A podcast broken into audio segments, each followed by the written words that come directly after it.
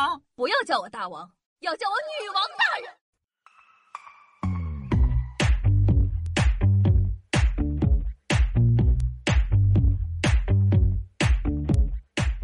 嗨，各位手机听众朋友们，大家好，欢迎收听今天的女王又要，我依旧是你们传说中在深山训练千年、包治百病的板蓝根，谢谢夏春阳啊。最近呢，夏夏在网上找素材的时候呢，看到了一个非常有意思的科普，在法律上，砍掉拇指是重伤，砍掉小指是轻伤。所以呢，万一要出什么事情，可以让拇指来扛，这样赔的更多一些。有网友说，从医学的角度来讲呢，拇指承担了手部功能的百分之五十，拇指损毁后该侧手基本告废；而小指损毁后呢，除了不美观，手部的一切功能基本上不受到影响。那还有哪些我们日常常见的法律小常识呢？今天夏夏就来给大家科普一下喽。首先，你知道吗？商家贴的假一赔十是有效的，但偷一罚十是无效的。所以你偷了东西可以不用赔十倍，但犯法。网友问：“那夏夏偷到假货怎么办呢？”当然两个都被抓呀。你知道吗？很多国家呢有规定，如果捡到别人遗失的东西，但又无人认领，那东西就归你了哟。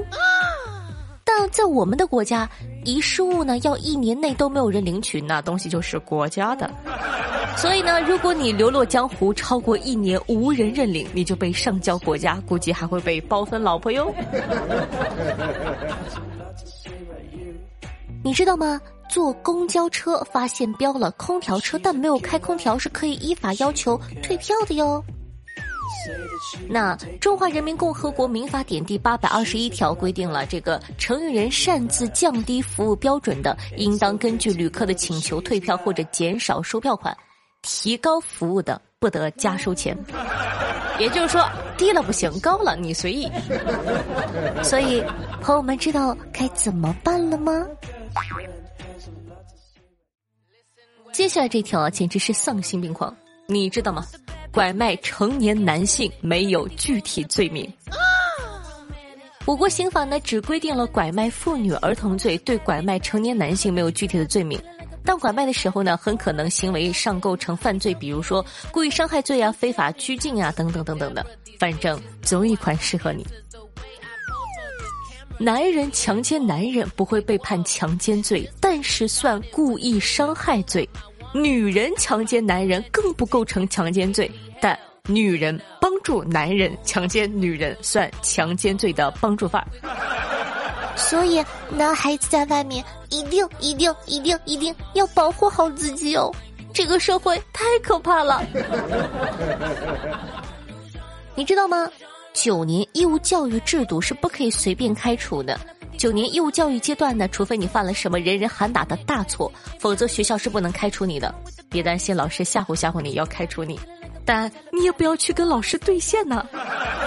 在这里考大家一个问题哈：老师打你的手心，你还手算正当防卫吗？A 算，不能给他二次打你的机会；B 不算，你在做梦。OK 啊，显而易见，正确答案呢是。正当防卫的前提呢是对方的侵害行为构成犯罪。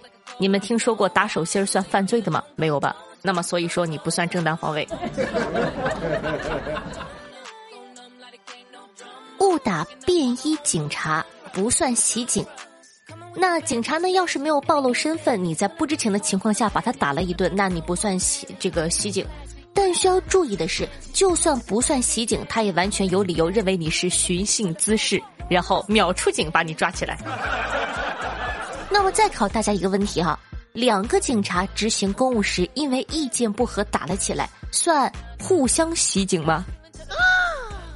那 A 两个都算袭警，B 先动手的算袭警，C 先还手的算袭警，D 都不算袭警。给你们三秒钟考虑一下。OK，正确答案呢是 A，两个都算袭警哦。因为呢，执行公务时互殴，肯定这个涉嫌妨碍公务啊，可能还要算上渎职。不过人家警察专业素养很高的，好吗？执行公务一般不会犯这种错误，可不要到处乱说哟。有人问了，说夏夏在法庭上用 rap 回答问题会被视为扰乱法庭的秩序吗？譬如说，佑佑，别再搁这哭诉，装糊涂放迷雾，早就抄到你的葫芦，监控揭开意图，还要装什么无助？四根儿。A 会靠走，B 不会让他唱，C 不确定再看看，三二一，OK，正确答案 C 不确定再看看。这个东西呢得看情况，如果你的 rap 比较吵，又是公开放 beat，又是蹦的，这就属于喧哗了，对吧？但谁说 rap 一定要 beat？你完全可以来一段无伴奏的 freestyle，只要你的内容跟庭审有关，那么法官就无权干涉。不过还是不建议这么做，因为检验你的 rap 语气，显然挑战法官脾气，雕虫小技，活出奇迹。律师只想把你遗弃，死根儿。下下下下，死刑犯行刑后凭自个的本事又活了下来，可以让警察把自个放了吗？A，可以，这是警察没有把握住机会。B，可以，上条命已经给了，这条命不算。C，不可以，会被抓起来研究哦。D，不可以，会继续执行死刑。OK，三、二、一，正确答案四 D。这个呢也有案例的，你们可以去搜一个叫做毕丽梅的案件，她就是执行死刑后火化前又活了过来，结局就是呢，警察决定再补一枪。给大家简述一下，是这样的啊，这个女孩子呢，就是小的时候呢就长得很好看啊，很多这个男性的追求者。但是呢，这姐们她不学好，她就是你懂吗？混社会也不好好的念书啊学呀。后来呢，这个和一个姓蒋的男孩子处对象了，两个人一开始挺好的，但是姓蒋的他穷啊。后来呢，这个毕丽梅呢就傍上了一个比较有钱的这个男孩子，他呢就想和这个姓蒋的分手。但是这个姓蒋的啊，知道他是因为嫌弃自个穷，不愿意和自个在一起之后呢，非常痛苦，然后呢就缠着毕丽梅说：“哎呀，别嘛，我那么爱你，不要不要不要分手。”你说正常谈个恋爱对吧？你说你就分就分了呗对吧？这姐们儿啊，眼看着分不掉，前男友太缠人，哎呀，心一横。买了耗子药，就把她的前男友给药死了。你说，你说大姐，人家就跟你谈个恋爱，你说你就分手，这你慢点分，你着什么急？慢慢的总能分掉啊！你给人家药死。所以说，男孩子在外面一定一定一定要保护好自个哟。然后呢，毕丽梅呢就被判了死刑，然后行刑之后呢拖到了这个火葬场，但是却奇迹的在火葬前复生了。最后呢，经法医检查呢，是行刑时的枪子从毕丽梅的后脑射入，从她嘴里射出。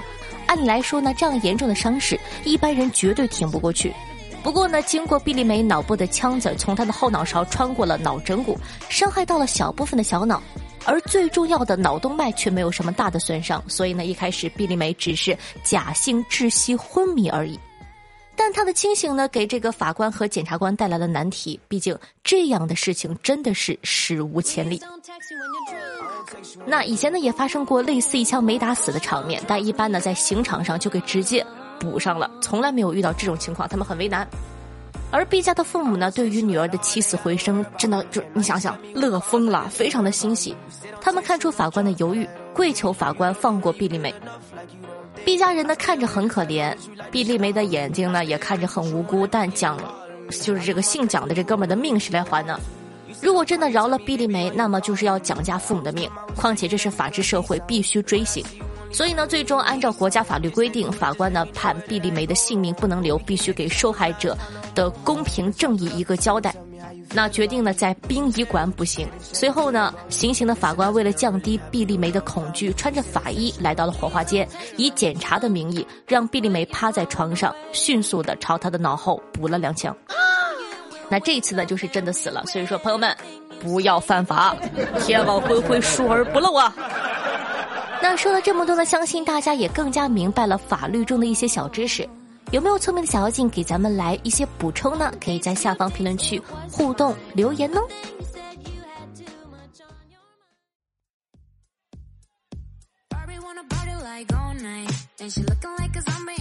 嗨，欢迎回来！您正在收听到的是《女王又要》，我是改的夏夏夏春瑶。那这期节目满满的干货，你喜欢吗？那喜欢我们节目宝宝呢，记得点击一下播放页面的订阅按钮，订阅本专辑《女王又要》，这样的话就不怕以后找不到我喽。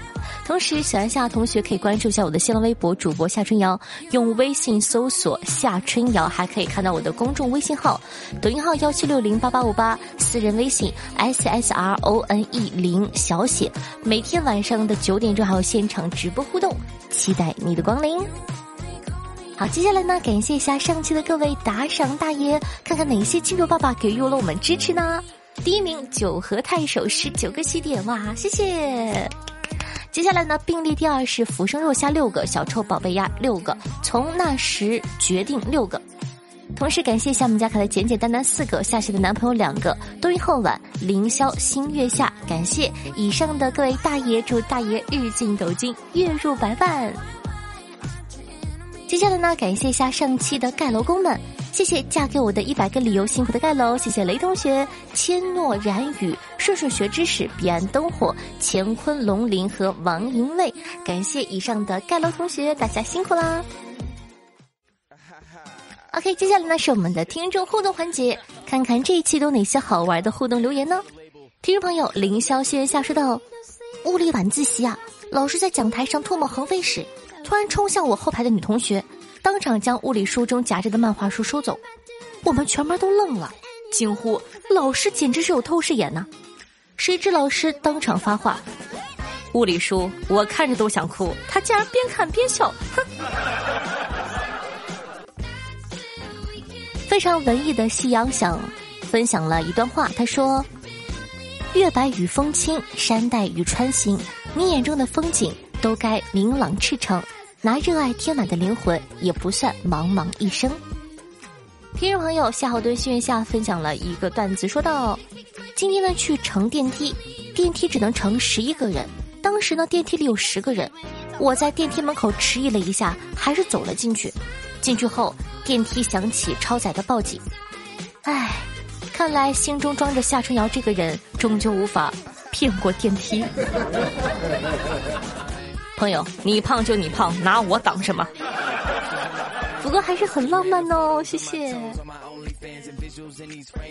听众朋友，千诺然语说道：“新学期又开始了，哎，真是让我感觉到疲惫啊！好在有夏夏的节目一直陪着我，让我能够开怀大笑，忘记烦恼。从一八年呢就开始听夏夏的节目啦，早期还有幸被夏夏读到过。”有我的动态作证哦，嘿嘿。前两年呢，因为升学的事情呢，只能默默的听节目，并没有给夏夏留言。现在我又回来啦，我准备改名为阿冉了，希望夏夏能够眼熟我哦。好的呢，小冉同学。听众朋友，缘分天空暗耀分享了一个这个现实生活中的事情。他说，读初中那会儿吧，有一次呢，我去我表弟家，看到一个美少妇在砸车。更让我震惊的是，他还当场把裙子掀起来，将姨妈巾脱下来粘在了车上，只因为那辆车停在他的门口。我当时就在他身边玩，目睹了一切。听众朋友，巴黎全智贤说道：“啊，对不起，巴黎全智贤说道，标题没看完整，结果联想成了居然真的有春药。讲道理，的确有啊。”听众朋友，清风样轩下说道：“这期内容包含了很多有用的知识，可以拿个小本本记下来哦。”听众朋友，彼岸灯火分享的一个段子说道：“那天我在家看电视，电视里说小孩遇到危险怎样处理的事情，于是我就想着考考两岁的儿子，我装作晕倒的样子，看他怎么办。妈妈，妈妈，妈妈，你怎么了？妈妈，儿子喊着，并用手掰了掰我的眼睛。妈妈，你真的死了吗？嗯。然后呢？等了好一会儿，没听见动静。透过眯缝的眼，看到儿子在数我钱包里的钱。果然是大孝子啊！笑死我了。依旧是彼岸灯火的段子。他说：“记得小的时候呢，因为淘气被爸爸胖揍了一顿。晚上要睡觉的时候呢，无意间听见了爸爸妈妈的说话。妈妈说：‘你儿子今天晚上是不是挨揍了？下手也太重了。’我当时还想啊，妈妈对我真好。”接着，妈妈又说道：“我刚才想找个借口揍他一顿，发现都没地儿下手了。”听众朋友乾坤都没说到：“两个人讨论花木兰故事的真假，一个人说肯定是假的，天天吃喝拉撒在一起，怎么能不发现呢？另一个人说：“我靠，要是天天和他睡在一起的人是你，你会说出去吗？”那这一期呢，有两位同学呢分享了两首歌，一首是顺顺学知识的这个极限挑战的一首歌，然后另一首呢是卡奇薄荷的，叫做 M E S S Y Girl 乔凡三。大家有兴趣的话呢，可以去收听一下。呃，为什么没有放呢？因为我发现一首更好听的，反正我喜欢，让我们来一起听一下吧。Every second, every day, I spend hoping we never change, loving you. Hesitate to tell me what is on your mind, really do enjoy your company. I think you would agree. 好听音乐，开心心情的这样一首歌曲呢，我感觉哇，真的是蛮好听的，而且很小众，希望你可以喜欢的哦。名字叫做 Every Second，然后呢，来自歌手 Mina，卡卡卡，Mina O K A B E 啊，你懂得老外的名字嘛？听一听，听一听。喜欢夏同学呢，记得在收听节目同时点赞、评论、打赏、转发，一条龙服务，做一个爱夏夏的好少年。